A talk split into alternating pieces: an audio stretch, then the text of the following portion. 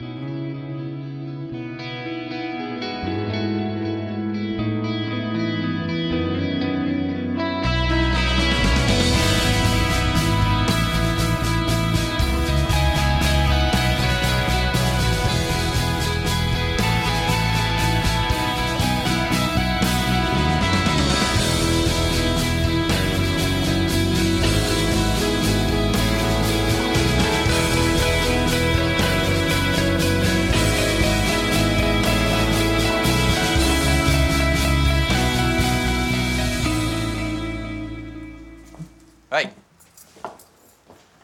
Coach. Yeah, come on in. It's a work in progress, as you can see. Yeah, I can see it is. We've progressed so far as to take a perfectly livable house and turn it into a place that if a bone saw would say no thanks, I, I'd go back and sleep under the bridge. So we're, you know, getting there. My dad used to say it always looks bad before it gets better.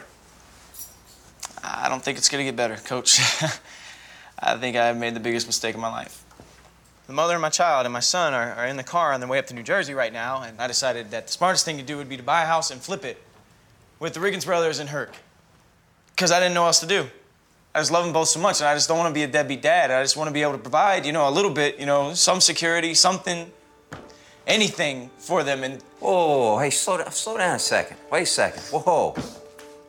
First of all, you're not gonna be a deadbeat dad. You need to calm down here. Look, man, you're 20 years old. You're not supposed to know what you're gonna do with the rest of your life yet. You're doing what you think's best. You're following through on what you think's best, and that's what you should be doing. You had a plan, you're executing it. What's wrong with that? But you gotta give it a chance. You gotta give yourself time. You can't beat yourself up because you're taking chances on things. But don't start giving up on what you set forward to do in the beginning. Because that's gonna get you nowhere. I can promise you that. So, you know, Jason, he's down. I don't know. He's depressed and he is uh, doubting himself in this scene. Uh, the bigger question, however, that, you know, we see in this is could this be the last pep talk that Eric Taylor gives Jason Street? That's the big question I got from this. It's the last kind of fatherly pep talk. Like when I saw this, I felt like it's better back to being on the field again kind of moment where he's still giving a bit of coach to him. But this is coaching about life, and I thought that was kind of kind of really great. And I mean, it's totally understandable for Jason to feel like there's no turning around from what he's done. It's like it's a huge risk, and he went into it with three guys who are kind of idiots, and who can't blame him for thinking like, yeah, I fucked up, but they while they are screw ups, they do have good hearts and will eventually come around. But I love the talk. I mean, Eric's such a good father figure, you know. Yeah, he is. He is a great father figure. Uh, it wasn't a long scene, as you can tell, uh, but he told Jason what he needed to hear, which was you have to commit yourself to what you're doing. You know, you went down this route, you took this chance, and that's fine, but you can't just doubt yourself the first time things go a little bad for you. Um, and be assured in the fact that he's not going to be a deadbeat dad because we know he won't. You know, Yeah, Jason Jason's has a good man. yeah, he has too much integrity to be a deadbeat father. I think he is confusing not trying with not being able to provide you know like a, a, most okay most deadbeat fathers are deadbeats because they simply don't care. They don't try. They Like don't take upon themselves the responsibility. Um, that's that's a deadbeat father. Uh, if you if you're trying every day and you're working your tail off and things are still hard then you're just a struggling father who loves his kid and things just aren't going great for you but it's not for lack of effort. And there- to me there's a massive difference between a deadbeat father and someone who's simply struggling to provide. Um, Yeah, one is effort and one is you know no effort at all. And Jason has oodles of effort. He's definitely throwing himself into this, and he he wants those kid that kid and his I guess girlfriendish person back because there was way more um, care from her this episode than we saw last episode. It didn't seem very uh, like the relationship wasn't very intimate. Uh, but this one, you can see that there's way more tenderness and care between them. It And seemed I that way. like seeing that. It seemed that way. Um, I, I want to kind of take a pause here in in the recording because um, we made a mistake last week. So uh, we made a mistake last week, like I said, and, and here's the the problem that we or the the not the problem the the mistake that we made, which was that well, I, I really made the mistake. I I misspoke. I said last week that in the episode that we'd covered that uh, his girlfriend, Jason's girlfriend, I can't remember her name right now. Uh, you Erin. That you know there was this big tearful goodbye and how she didn't seem to you know show any emotion. Da da da. Well, obviously I was wrong, right? Because that scene didn't happen technically until this week. It happened last week. Um, it was at the car uh, when she said goodbye to him, like outside. That's why we thought because it was a goodbye. It felt like she was just leaving right then and there. so it was easily to be mistaken. Because even I thought, like, wow, she just took off right then and there. Okay. All right. Well, okay. Because I, I mean, because I guess like it ended up being her breaking the news to him, but it was still emotionless. Right, I guess, but the actual like her like showing the baby, like giving him a chance to say goodbye to Noah. You know, Yeah. that that didn't happen technically until this episode. Yeah, that actually got to happen this episode, which I was Right. very happy that it ended up happening. I, I know, but I think I, I may have referenced last week, you know, the, the goodbye between Jason and Noah. That that's what I, I think what I'm really saying here is like I had Oh, okay. referenced this actually happening, this exact scene, um, and I just want to kind of apologize because, I mean, okay, so is it a big surprise? No, it's not. However, I mean, I technically spoiled, you know, a little bit a scene you know, from this week and kind of said that this was going to happen and, and everything. And I just, I had watched two episodes in a row, you know, like this episode and last episode. And I don't usually do that. I usually watch the current episode and then I just stop it. But I was kind of like doing some things and it had gone into the next episode. And, uh, I was about a third of the way through and I just like, oh, I'll watch the rest of it. So last week, whenever I'm sitting here talking about it, this, you know, goodbye scene in my head, it was like it happened all in the same episode and it, it didn't. So, uh, so I just, I want to, it makes you yeah. feel better. I didn't remember, or I guess I didn't uh, think about it, so it right. wasn't too. It wasn't a spoiler for me. Okay. Well, anyway, I just, you know, to, to the listeners out there, I just want to apologize to, you know, for that. I mean, it's not a, like I said, it's not like it's a big twist, like, oh, I didn't see that coming. Oh, thanks for, you know, spoiling that for me. But I did technically spoil a little bit of something in this episode last week. So, um, just kind of want to let you know that we're sorry for that happening because we don't, you know, we don't think we've ever done that before. I think we've always stuck very closely to what happened in the episode that we're actually reviewing. And because we don't usually go forward past the episode that we're watching, you know, so we don't have to worry about that. But in this instance, I, you know, it's like, oh, they all happened in the same episode. Oh, wait, no, they didn't. So, all right. Anyway, moving on. moving on. So, uh, anyway, let's keep going on about Jason here. Um, so this is this is a hard episode for him. So we have that that goodbye scene in this episode, right? Yeah. And, And like he It's says hard. goodbye to the kid, but there's also a pretty, I don't know, sweet goodbye with Erin too. Like it wasn't emotionless. It was actually pretty, like heart wrenching. like they seemed close at that moment, you know. yeah, it, I don't know if maybe the writers and the directors, producers, everybody kind of saw the footage from last week's episode, you know, and was like, boy, yeah, they seem seem kind of cold, you know. There's there's no closeness there. Didn't feel that way. So maybe they they intentionally saw that and felt like we need to make sure that this actually feels like they care about each other uh, somewhat because it's confusing for the audience because we've barely seen Jason at all this season, and so yeah, just last episode. Right. So we we need to have some kind of firm hooding or form yeah firm hooding firm footing um, in his world and what's going on there. You know, and being as we're being thrown right into his world, and so we're playing catch up all the time. Like, oh, okay, so the baby was born. Okay, great. So, all right, he's with Erin. Yes, okay, they're, they're together. They're not, you know. So, like, there's a lot of maybes in last week's episode because you really couldn't tell what was going on half the time, especially between those two.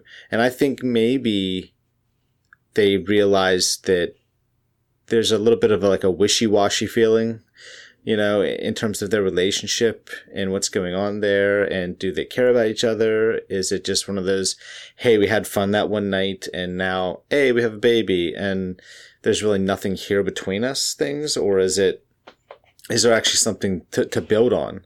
Or is jason does jason think there's something to build on but there really isn't anything to build on you know? And i think that's where we were at at the end of last week's episode right? Yeah, exactly. Okay, so yeah, young yeah. too. It's like they they haven't even spent enough time to know that yet. right, yeah, they're only they're each you know twenty years old, twenty one years old. Uh, Jason's twenty. We don't know. I think exactly how old Erin is, right? Did we ever get she it? has to be like she has to be twenty one because she worked in a bar, didn't she? That's right. That's right. So, but she's young. So she's in her Yeah. early twenties. We know that. Um, at least I think I'm pretty sure she's in her early twenties. I mean, she's not. I wouldn't say she's any older than 22, 23 years old. Yeah, no. you know. So, but she's young, they're both young, and it's an overwhelming experience having a child. It changes your entire life. You know, your life will never be the same when, when you have a child. Like, I wish more people would understand that. I don't have a kid, but I honestly, I don't, I don't need to have a child to know that those changes are, I mean, they're, they're life altering because that's exactly what having a child, you know, is. They're another full time job. Oh yeah. Oh They definitely. take up your entire life. Right. I mean all those things you love to do prior to having a child. You're not gonna have time for that. you know. You're doing it a lot less. Yes. So yeah. So they're learning this, you know, the hard way. Um I mean, they're giving giving the best, they're giving the best effort they can, and Erin's doing her best, but it just involves leaving Jason behind uh, to go to her parents. So they have a lovely scene together. It does seem like there's some emotion there. Um, feel like she's actually sad to go, in a way, um, which is good. Uh, but, you know, Jason's taken upon himself this unenviable task of trying to flip this house. The problem is that he is being the foreman on this construction team, and that means telling people what to do, and Billy isn't really all that wild about it. And you can also tell that the rest of the guys are also feeling a little bit of the heat too, you know? Yeah, they're all a little tense and with all the beer cans around and everything, the beer bottles, it feels like they planned on, you know, slacking off and drinking beer and thinking it'd be a little more easier than they that it's coming down upon them that they're actually going to have to work, you know? And Well- that's a little like I don't know if I want to invest that responsibility. Well, I mean, first thing is you probably shouldn't be drunk drinking while doing construction. That's first thing.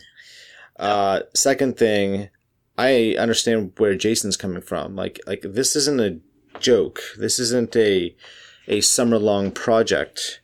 You know, they're not going to sit around all summer drinking beer most of the day, doing an hour's worth of work. You know, uh, doing this in their spare time just because, hey, whatever, this is cool uh, fun times. This is a job, and and they're trying to flip this house and make some money. So to Jason, this is a big deal, and he feels like the other guys are just not taking it all that seriously.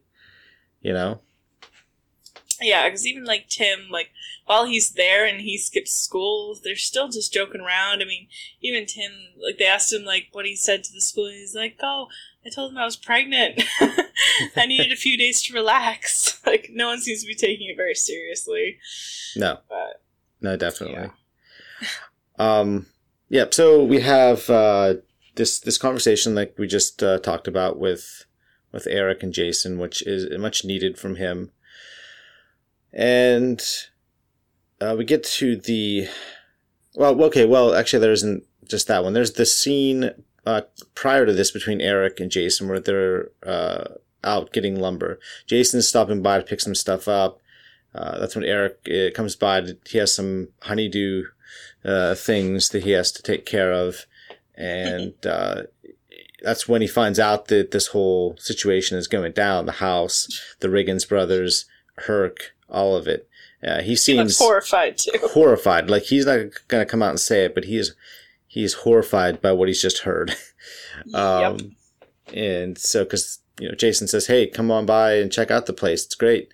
And Eric says, "I will." And you can you know what he's thinking when he gets in his truck, which is, "I got to stop by. I got to see what kind of you know monstrosity they've they've turned this house into." And make sure some of them aren't dead. right. Uh, so so that kind of uh, gets us to the end scene between Jason and Erin and the baby. Uh, turns out that the two of them have stopped by a park, and she just wanted to call and check in with Jason, let him know where they're at. And uh, Jason wants to talk to the baby, and he he sings you know little little song to to Noah. So and sweet. it's very sweet and it reinforces uh, what this is all about. And we get some nice shots of the guys looking at jason. Um, i think they all in that moment understand what this is really all about. And you feel like maybe they've kind of turned the corner a little bit you know with this whole remodeling the house thing which is uh, maybe it was a little bit of a fun time hang out with the bros kind of uh, thing for them initially, but uh, I think they see this this moment between him and his son, and uh, it's bigger than them. It's bigger than you know just putting this house together. It's about uh, it's about a lot more than that. And so I'm hoping that this uh, pushes them forward to finish the house sooner rather than later. Yeah, and I love the uh, their expressions at first are almost like we're gonna just kind of turn and rag on them a bit, but then they just kind of dawns on them like this is what it's costing Jason. Like if he doesn't succeed, he's not gonna see his kid again. And just, that emotion changes just to kind of I understand. Yeah, it's really well done. Yeah, it is definitely well done. So um, let's move on to uh, somebody else here. Uh, now, the, the episode title is, of course, um, It Ain't Easy Being J.D. McCoy. Not with a father like that, it isn't. Ah, boy. Uh, God, this guy's a piece of work. yeah. Uh, he is he is the worst like stage father. Um, He reminds me of the Trinity Killer. yeah, yeah. Like I feel like if JD talks back to him, he's gonna break his finger or something. right. See something horrible. Yeah, so the, the episode title really speaks volumes and it lays out what this episode is all about. Um, up to this point, JD has been a bit of an unknown uh, quantity. You know, he's he's awkward. Uh, when he's not on the football field, does he have a life? Not really Nope. he is his his day is like that of a uh, somebody in the army where their entire day is already mapped out for them you get up at this time you eat breakfast you do this you eat lunch you do this you eat supper you do this and then it's bedtime that is literally jd's day from beginning to end rinse repeat groundhog day all the time um, when he's not on the football field it's like he doesn't know how to act because someone's not telling him exactly what he needs to do. If his father isn't around, he's so unsure of himself. I mean, he's never experienced life. He's never grown up. You know, he's still like a little kid. And he's not been given the chance to actually do that. He's like his uh, his um his way he acts and the way he looks is very prepubescent and childlike. And it's only when he hits that field where it's just like this star comes out and you it's hard to imagine like this kid is actually that same person that actually is a star on the football t- on the football field because they just don't seem like they correlate in personality wise. Well, on the football field, he knows what he has to do. He has very clear, concise goals. He has some level of control uh, because he's so familiar with everything on the field. It's the only place where he feels comfortable and at ease. But the moment he walks off the field, the real world is is there in front of him, and he doesn't know how to respond to that uh, when he's not being told how to respond to it. And and so I also think you know, to JD, the world is, you know, how it is. Uh, but he doesn't have any understanding of how the real world works because he's very sheltered. You know, he's so sheltered from whatever. I mean, his parents have a ton of money. He has literally everything he he needs. He's never probably ever gone without anything in his life and so he doesn't know how normal everyday life with you know people that just struggle to live on a daily basis actually works. Um, and his father is just the worst. Um, so to illustrate the title of this episode to kind of get to the core of uh, jd mccoy's life and how easy it's not uh, we're going to play uh, this clip here. We have two clips. We'll do this one first and we'll talk about that and then we'll kind of get to the next one here shortly. So, uh, this one here is, um, well, his dad uh, raises a toast to him in this clip. So, here it is. I would love a toast Oh, really? to QB1 of the Dillon Panthers. Cheers, pal. Congratulations. Uh, no cheers? No, I just uh, save the toast till after the game. It's Westerby. You're gonna smoke them. Okay, here's a really important question. Are there any cheerleaders you think are cute? Yeah? Yeah? Oh, yeah. Really? There's two actually Yeah. that I've uh, actually proposed to. We talked about that now. You can only propose to one at a time. Stop. JD's Okay, okay, not hey. getting serious about any girls right now. He's too busy. No, honey. That was a joke. I want to tell you something. I know that you've experienced a lot of pressure recently, but you have worked hard and you have shown everyone what you are made of. And for that, I am very, very proud. Thanks, Dad. You're very welcome. So, I, I think this really sums up JD's life in a nutshell. You have two people who are pulling at JD in different directions, right? So you have his father, who's obviously the dominant figure. Yeah, for him, it's all about football. It's all about concentrating um, 100% always on the goal at hand or the goals at hand. Yeah, It's all, no yeah. spare time to have fun, nothing. It's football, football, football. It's all it's always football. Um, and so you have his mother on the other side, who just wants her son to be happy, and she's not an idiot. She knows what pressure he's under, and she also knows deep down how not normal her son's life is. She just wants him to experience normal life, um, and that means being interested. You, do you have any girls? Do you like any cheerleaders? Do you like? and his father cuts in like oh he doesn't have time for that you know it's it's um, a father whose priorities are completely out of whack and it you can see the look on jd's face in this scene.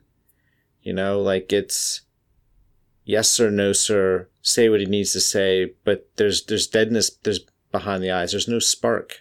It's he's completely dead there you know? He's like the football version of a pageant mom, but with like super aggression. Like, um, I guess to be the equivalent of a hockey dad up here, where it's like it's so intense. They just flip out on doesn't matter kids, whatever. If they're not scoring the right goals, what have you, they literally freak out at other kids. I feel like this is the kind of guy who would do that. That if his kid messes up even once, he's gonna just flip on him. Yeah, well, that's a given. You know, the his father's way too intense, and he's invested too much of his money and too much of his life, frankly, in the success of his son. And there's a certain part of his father you can tell like you owe me this. I've given you everything. I've given you all these opportunities. You owe this to me for making this possible for you. See it, on one hand it's about jd but on the other hand it's not about jd at all. It's about living vicariously through his son and and achieving something great um, outside of his of his businesses and any success that he's had. Uh, to a certain extent jd's happiness doesn't really mean anything.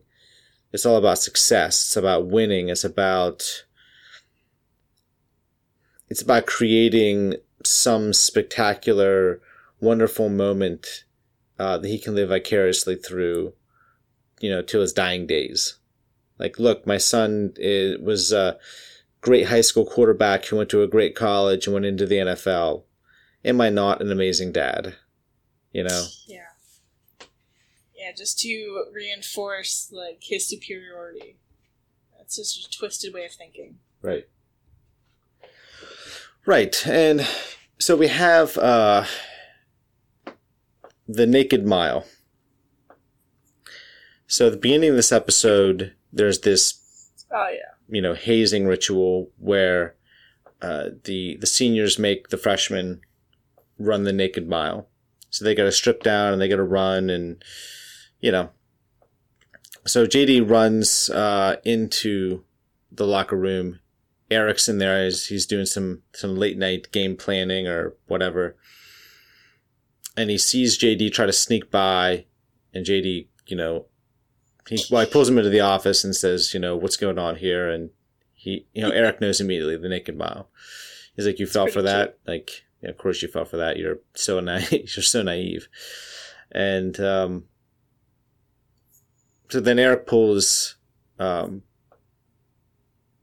Riggins in, Tim Riggins, and asks him to uh, take the young kid out. You know, show the team that you're accepting him. If you accept him as part of the team, the team themselves, all the teammates themselves will then accept JD as being part of the family, you know, fully accepting him because that's what they need on the field. They need to fight for him. They need uh, to feel like he's part of the equation and someone that they're willing to, you know, do whatever they got to do to help win. And uh, so Tim takes uh, JD out for a sightseeing tour, you could say. Uh, he's going to show him the Dillon that he knows. And so he goes around, points out all these different places. This is where you, this is where you go if you want to, you know, find a rally girl. You know, you know the kind I mean, right? You know, uh, this is the place you go to if you want to get a drink. This is the place you, you know, go if you want to do this and do that, you know. So he gives him a rundown of all the places that he needs to go and visit. And if need be, drop his name or some alias that Riggins has, you know, come up with. So, yeah, true. Yeah, I like this. It's definitely just kind of the tour of debauchery from Tim Riggins. It's like everywhere you can get away with doing something illegal. It's like at this bar you can go and get a drink. I, I know you're only like 15, but just mention me. They'll you booze. Like, oh, what great bar owners. yeah, it's fantastic though. And yeah. it, it gives that kid like the feeling of you know being a part of the team, a little bit of independence, which gets taken away very quickly. Yeah, well, you know, he does that, and it seems like the team is beginning to accept him a little bit, and you know, um, they have this this game that they play. They go out. It's a great game. Uh, he goes out and, and just has a fantastic night. The locker room scene afterwards, you know, the team's uh, congratulating him. Tim's uh, congratulating him in front of the team, again, kind of furthering this whole thing. And then all of a sudden, his dad comes in and just makes a big, just ass of himself. Uh, and then it's like, Unraveled just like that. come on, son, let's go meet your mom at Applebee's. And it's like, dude, It's like, um, come on. sure you don't want to change my diaper first, Right, Like, right.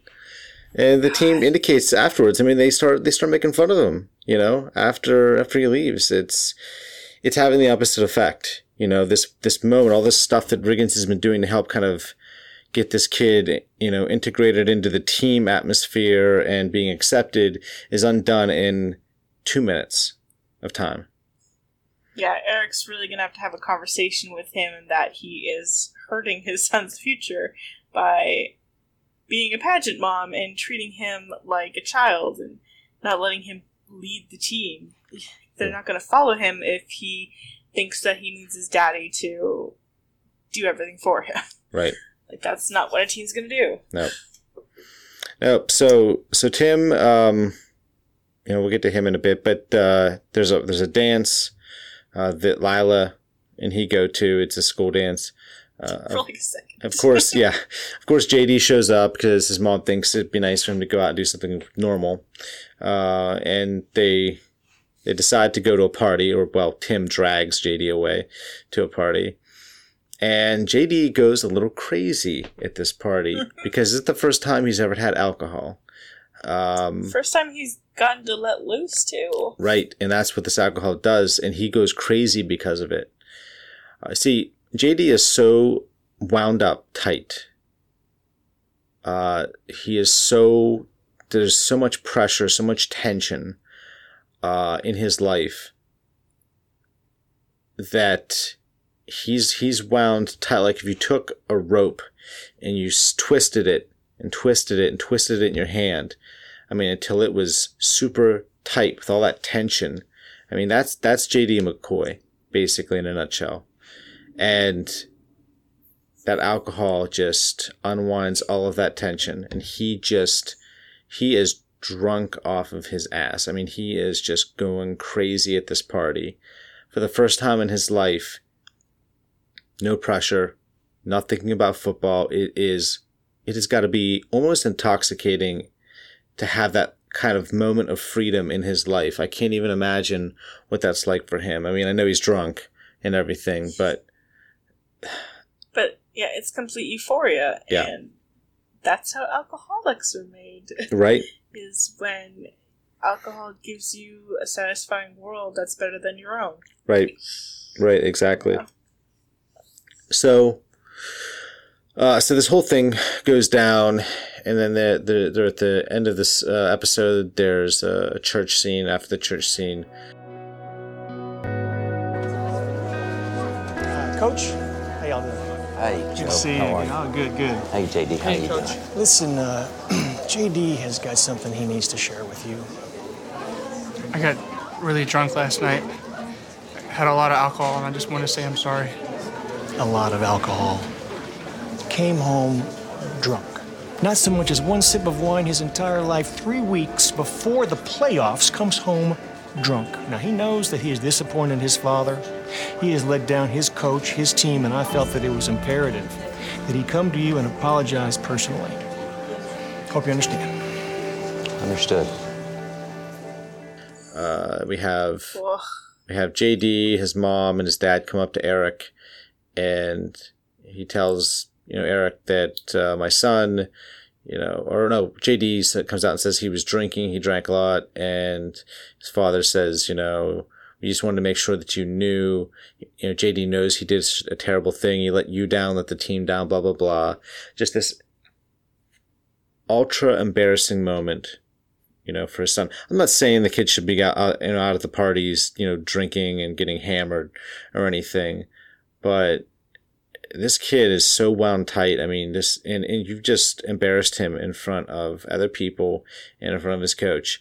And when Eric says, I understand, like, he understands more than I understand that you've come up and you've told me what happened.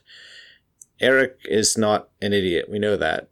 We, Oh, and I think he's he got a glimpse into that world. Right. He knows, I think deep down, he knows what's going on here and how hard this is for this kid and, um, and exactly what kind of world he, he unfortunately lives in with his father.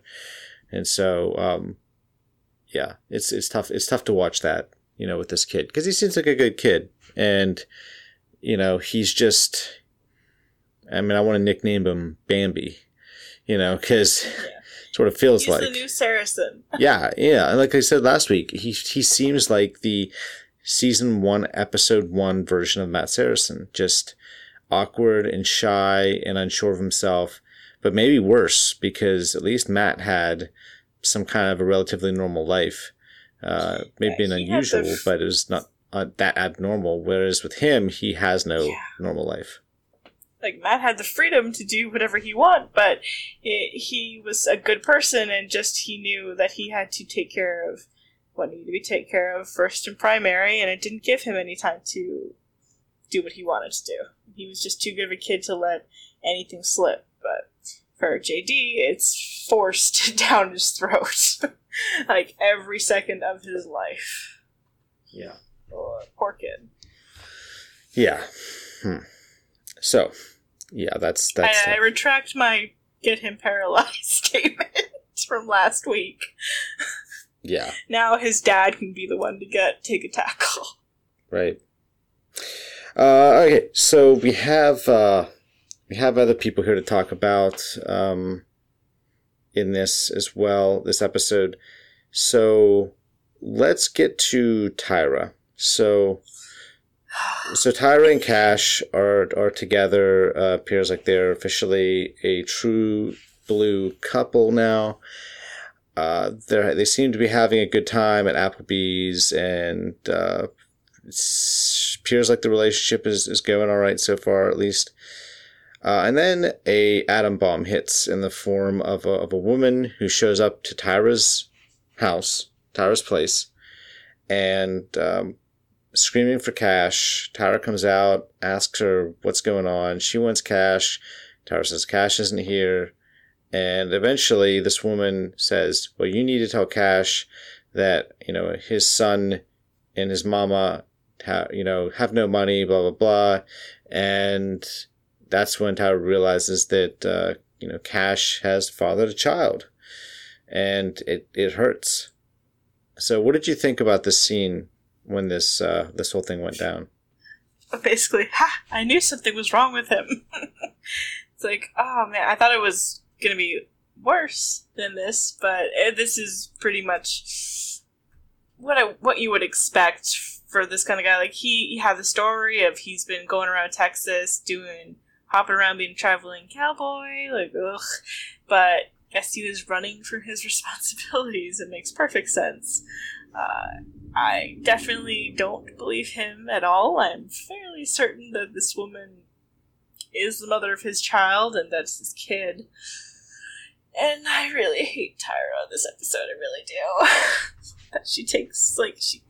Uh, I'll get to it, but yeah, but I like that she, you know, does the good thing. She breaks up with him. Like, fuck, I don't want anything to do with this. Like, you lied to me. Back off. And that was the Tyra that I love talking. Right? well, until the end of the episode. Yep. Uh, Tyra But- Hank comes back. but but we'll get to that in a second.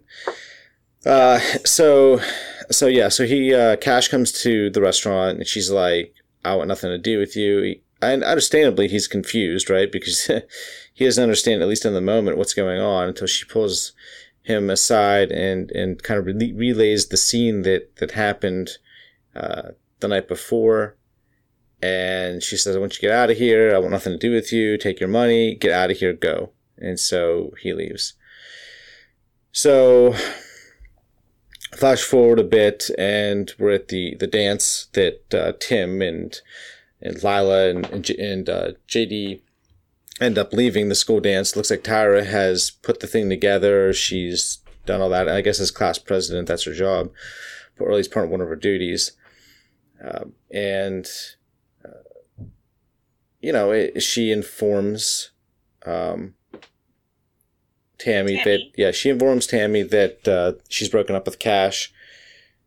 Tammy, you know, says, "I'm sorry." She says, "No, you're not." She's like, "Yes, I am sorry. You know, I'm sorry that you got hurt." Um, and I almost, she, I'm glad she didn't say it, but I think Tammy was like, "Like I told you, you were gonna get hurt." You know, um, She's got good restraint, that woman. right, right. Like, uh, told you so. Um, basically, so. Uh, so then after this whole thing, Ta- uh, Tyra's back home and Cash shows up, wants to talk, and that's when he explains that, you know, this, he and this woman, you know, hooked up maybe five years ago, uh, and, and then he left and eventually she came, or no, they hooked up and then she kept you know, I'm trying to follow him around at work and track him down. And he, so he left the area and now he's back. And there's no way this kid's, you know, his because they hooked up once five years ago and the kid's two years old. Now, I agree with you. This to me sounds way too implausible. He's saying like this woman's crazy, but I mean, while that's possible, it, it does seem a little unbelievable that this woman would just show up and be like, "You're the father of my kid," and it not be the father. Yeah, like if I was Tyra, I could give him the benefit of benefit of the doubt, but I'd want a paternity test. After that, things can go back to normal, but I would need that to go back into that relationship. Because I mean, stuff's coming out of the woodwork. Check it out, girl. like, don't just take him back. Ugh. Can't even. Yeah, no, I agree. Uh, so that's the sad, you know, state of the Tyra uh, and Cash affairs because, you know, he explains this to her and she accepts it, unfortunately, and seems to be taking him back. Um, God, I hope she's on birth control. oh my god, I hope so. Uh, okay, so let's uh, let's move on to Landry. Um, so it looks like Crucifictorious is trying to make a comeback, and What a group of misfits these guys are. Right. Uh, they're back, like you said they'd be. And they it looks like they're trying out uh, a new guitarist. Uh, so they try out some other guy ran for the hills. right. They they try out some guys and doesn't seem like it's working. And then this, you know, I guess you know, cute little uh, girl with black hair just kind of shows up and rocking the guitar, and it seems to flow like I don't know, like just perfection, really. Like they, they I mean, maybe it's just because all the guys are like, "Ooh, a girl." I'm like, oh, how how um, what perfect timing to bring a girl in while Tyra's having guy troubles. Like that's not obvious. I wonder where this is gonna go. Hmm. So you, yeah, you think you think Landry might be finding a new a new partner, a uh, possible genie like replacement. Maybe yeah, it's got to be something to do with Landry. Except she's certainly not just there f- to be in Crucifictorious. Hmm. Nobody in the right mind, especially a woman with a decent skill, Right. would ever go into Crucifictorious willingly. Well, yeah, yeah, you could be right there. You know, she shows up and it seems like they're they mesh pretty well. Uh, good chemistry there. So we'll see. Um, but you know, Landry you know, appears like he's got another prospect, and and I do like the advice that you know she gives him later on in the episode at that dance, where she says, you know, can I can I give you or can I ask you a question? You know, songwriter to songwriter, all these songs feel like they're written by about the same girl, and you know, she ultimately comes down and says, I think you know you need to maybe get over this girl, like forget about her and move on. Yeah, if only she knew it was Tyra, and that's impossible. Right. because most guys probably wouldn't be able to do that. Especially Landry, when he's actually been with Tyra, and he's the king of nerds. So that's like, yeah. you know, an achievement, You've, you've reached the top, basically. right? Yeah. Everything else is below and downhill from there. Right. All right. Um, i trying to think. Here's anything else. Uh, the only Oh, there is anything else. there is uh, there is well not in, not in the Landry um, front. Uh, there's one other thing I want to talk about, and I've saved this for the very end. And I was thinking, you know, as I watched this episode for the second time, I thought, you know, I can imagine the squeal of joy that emanated from your mouth uh, upon the ending to this episode because I can only imagine how I, I was I was I was imagining something like tears of joy, rapture. I don't I don't know. Uh, but That'll happen when Landry and Tyra get back oh, okay. This one was a squeal for sure. Okay. All right. So let's jump. Let's jump into this. So um, Matt is now officially QB two. Um, Yep. Grandma Saracen is not happy, by the way. That was so adorable that she's telling the coach off. So yeah, so uh, you know, you have Matt and his grandma in the supermarket, Julie and Eric in the supermarket, and they literally go around the corner and they run into one another. And so this gives Grandma Saracen a a moment to really ream out Eric. It also gives it also gives Julie and Matt a chance to, you know, step 10 or 15 yards over and have a little chat. And they joke a little bit and all that. And, you know, uh, Matt commiserates about his demotion. And, uh, you know, things appear to, you know, be progressing quite well on the front between these two. Um, I like the, you know, very slow burn, organic way that they've kind of brought these two back together. It doesn't seem like they've ever forced anything. Uh, it, it feels very much like this is what real life would be like between two people that dated once, uh, had time to kind of separate and, and grow as people and kind of let the relationship, the wounds heal, and then found uh, later that they miss one another and they're willing to give it another chance. Um, and so Matt shows up at her doorstep with Landry's car. Now, this is that, by the way, this is like the day after the game, mind you, the, the big game that JD had where he totally destroyed the other team and had a great night. So Matt uh, comes over, asks Julie if she'd like to go to the lake. Julie says, "Yeah, great." And so they go to the lake. They're swimming and they're they're talking, and they're totally at ease in this scene. Um, yeah, it's very chill. now, now before we go any further, kind of give me your thoughts leading up to the lake scene. Um, how did you feel like the scenes went, the supermarket scene, and, and kind of everything, and how it all played out leading up to the lake? I thought it was great. Like I, it was no surprise that Matt would follow up to kind of have a date like component with her, where it's not like pressurized date, but it is just like a hanging out date where you just get to talk and have a little fun. I liked it. I thought it was well fitting. So they're at the lake. They're they're talking in the water, and I like I said, I like that their conversation seemed natural. Uh, like they they they are very comfortable with one another. Um, Matt's just kind of speaking his mind, you know, talking about you know. I knew I was going to you know play pro football, but you know I thought maybe football could help me get you know a college scholarship, pay for college. Uh, now it's my senior year, and I and I'm you know demoted, and it sucks. And you know, it, you can feel like with Julie, it's a little tough. It's hey, my dad's the coach, but you know, she identifies with it and you know says, yeah, it, it sucks. Um. So then it's it's a little later. It's nightfall. They're sitting around a fire. Uh, looks like Julie has Matt's sweatshirt on. Um, Which is cute. yeah, which is cute. And uh, Matt's just finished eating a hot dog. She's making fun of him for eating a hot dog. Like, do you know what kind of terrible garbage is in those things? She's like, she's like, it's Cow eyes. cow eyes. He's like, yep, it tastes really good. so uh, Julie says, yeah, you know, it's getting kind of late. We probably should leave. And and Matt says, yeah, probably. And I love how they do that. It it's like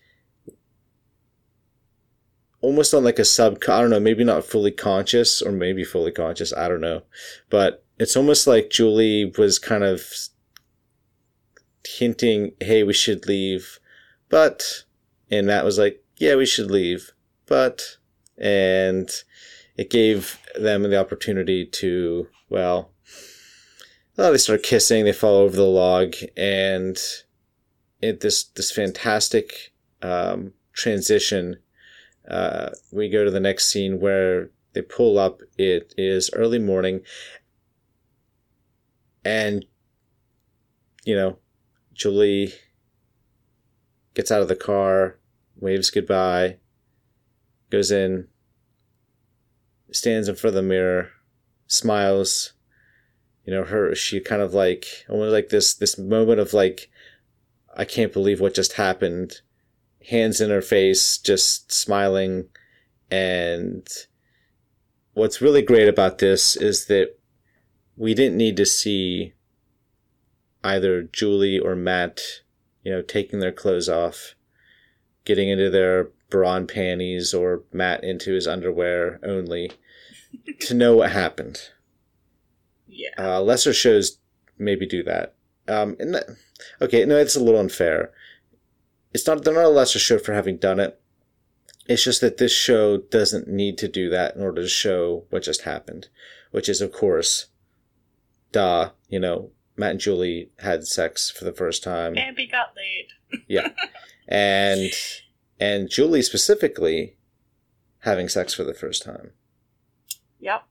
He's had sex with what's her face? Oh, the- Carlotta.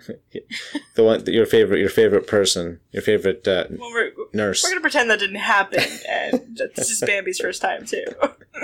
and yeah, I love the look in the mirror she has. It's just that look of there was no regrets. She was happy with what happened.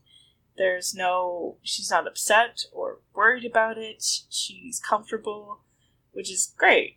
Like, Yeah. I love that they actually took the time to show that five seconds of the mirror look. Like that was wonderful. It was wonderful. It was um, probably one of my all time favorite moments in this show, which is saying something, really, because this show doesn't normally uh, judge people, really, you know, for the for who they are and the, and the things they've done.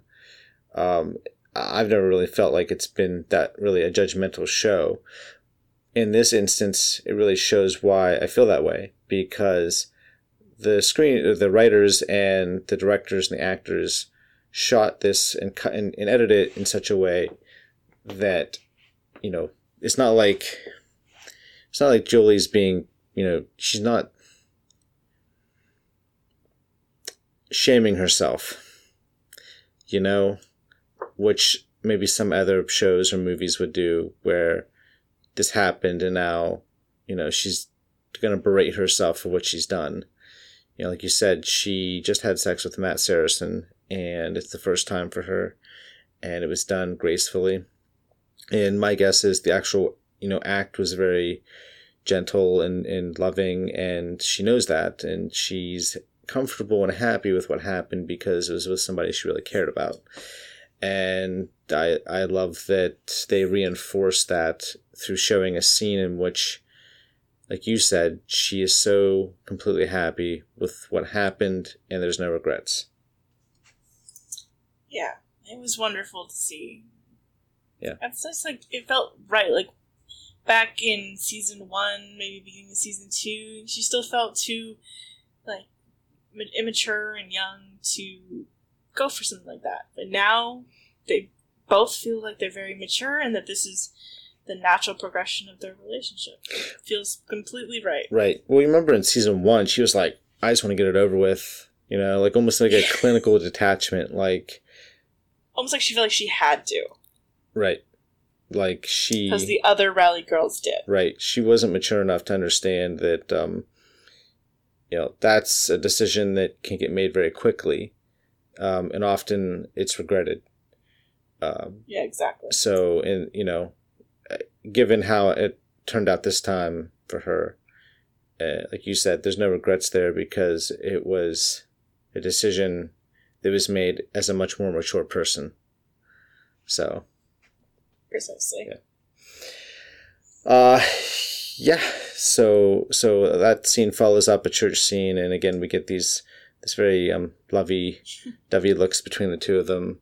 No, no, no. Obviously, no dialogue. Just we don't need dialogue. Everything that we need is you know from their body language and the looks that they're giving one another. So you know we have a couple. I like that it's in a church Yeah. too. So hopefully, what we have here is a couple that is now back and stronger than ever. and never ever breaks up again. Yeah. Because I'll be unhappy. well, I guess we'll see what happens. So, uh, okay. So I, th- I think that's it. Um, I guess we should probably. Is there anything else you want to add about this uh, episode, or anything that we've forgotten before we get to final thoughts on our grade? no, we included Grandma Saracen. That was the only extra thing I had, so Okay. I'm all covered. Okay. All right. Um, well, good. All right. So, Sarah, take it away. Give me your final thoughts on It Ain't Easy Being JD McCoy and your final grade. Well, this is one of the strongest episodes of the season so far. Uh, there didn't feel like there's anything that did that wasn't right about the episode. Everything felt like it was well placed, like it had a purpose. We're continuing on with Jason and his story, which is something we really needed to focus on because we haven't seen him in a long time. Uh, and getting to progress, like seeing also um, Tim and Lyla, like it's small, like just seeing them going to like the dance and they're interacting, but they're so they're at a very comfortable boyfriend girlfriend stage, and it's nice to see that they're just they not fighting, they're blending well. And JD McCoy, boy, I feel bad for that kid. I think he is a good kid and he's got a lot of potential, and that his father is just a dark cloud of control over him. And I can't wait to see what Eric does with him. Waiting for that. But uh, I think his mom's okay. I, I haven't seen her be backstabby or anything like that. I think she's actually the normal, sane party in this. Um, but yeah, I mean, the stuff with um, uh, Matt and Julie is perfect. I mean, I loved all of that. It seemed very natural. It built up well, and it didn't need to be overplayed. Totally fine with that. Um, I'm gonna, I'm gonna go ahead and give this episode an A plus. I don't really have anything bad to say about it. Okay, that's a good grade. Uh, you can't get much higher praise than that, and definitely an A plus is about as high as we go here. So, uh, I agree with what you said. I think in terms of uh, quality of this episode, it really stands um, very high in this season, and I think we can both agree that so far, six episodes in, that this has been uh, so far an, an exceptionally strong season of the show. It's certainly much much higher than season two and I would say it is at least on par with season one so far. Um, and I think in some respects, actually, it's starting to maybe rise actually above that a bit. But we'll wait until we get to the end of the season and uh, see if the quality continues to, to kind of stay around this level. Uh, but as for this episode, I think this episode is very strong. It um, it's great that not a lot of big wow moments happened in this episode. You know, um, this episode was more about it was a bit laid back, which is fine, but it was about character interactions and relationships between characters, and that was great. We're, we're kind of seeing some things happen and play out uh, a little bit between characters, but it wasn't like season two where they were trying to go for so many big wow moments. You know, like just water cooler. Wow, did you see that? Did you see that happen in the, you know, that happened a lot in season two. Whereas this feels like season one because season one and season three feel very much like they're the same show. Um, so I feel like that's why it's such a strong season because it got back to like the DNA, what made it great in the first place. Uh, and in this uh, episode, we're seeing things being built up we're seeing relationships progress, you know, with Matt and Julie. Uh, we're seeing things happen on the JD McCoy front. We have a better understanding just in this episode alone, uh, the inner workings of their family. And both the positives, like his mom, and the negatives, like his father, and how that's going to put so much pressure on him to be the perfect son for both. Because on one hand, he has to be the perfect football player, and yet he needs to be and wants to be a good son because of his mother. So I I yeah. love this episode for a lot of reasons, but I love it for its restraint. And when the show is restrained a little bit and not willing to just kind of give up all these big moments, then I, I feel like it's really humming along at a great level. And so for me, it gets an A plus. I can't give it any worse than that. It's got to be an A plus. Yeah, exactly. Totally agree. It's definitely a standout episode. Yeah. Uh, okay, I guess that's it for the episode. Um, yeah, we'll be back next week, of course, for the seventh episode of the season. Um, so look forward to that. And uh, I guess we'll end the show like we always do. Clear eyes. Full hearts. Can't lose. Can't lose. All right, everybody. Have a good week. Good night, everyone.